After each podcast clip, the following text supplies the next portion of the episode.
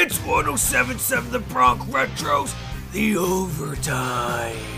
If it's almost a sport, we got it. Except disc golf. Now let's get into some sports. Only on 1077 The Bronx Retro.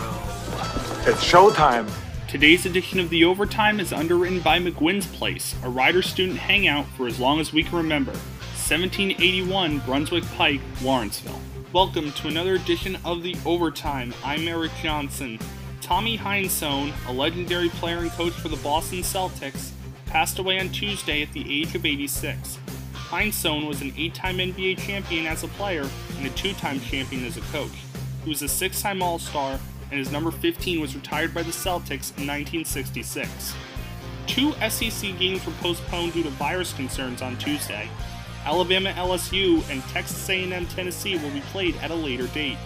This joins Auburn and Mississippi State as games that will not be played this weekend.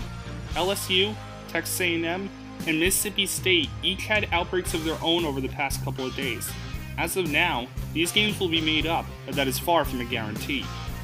Ben Roethlisberger is among four Pittsburgh Steelers to go on the NFL's COVID list. Big Ben has thrown for 18 touchdowns and just 4 interceptions over 8 games this season. Steelers are 8 0 and oh, are the NFL's only undefeated team. If Roethlisberger misses Sunday's game, Mason Rudolph will most likely get the start at quarterback. Roethlisberger is not the only AFC North quarterback to go on the COVID list, as Cleveland Browns quarterback Baker Mayfield also was placed on it. Fortunately for Cleveland, they had a bye during Baker's stay on the list, and there is a very good chance that he plays on Sunday against the Houston Texans. Tampa Bay Rays manager Kevin Cash has won the award for American League Manager of the Year. Cash led the Rays to an American League pennant and the best record in the AL, despite having one of the smallest payrolls in baseball. In the National League, Miami Marlins manager Don Mattingly took the award.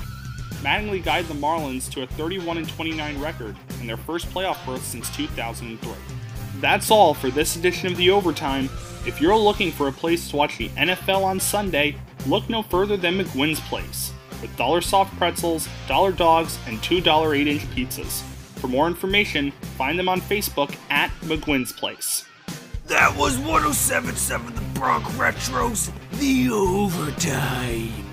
Be sure to tune in next time if you don't want to miss this testosterone inducing and clearly awesome sports coverage. Remember, if it's almost a sport, we got it. We have highlights, scores, and stories from every sport. You better believe it. Subscribe to our daily sports broadcast at 1077thebronx.com slash overtime.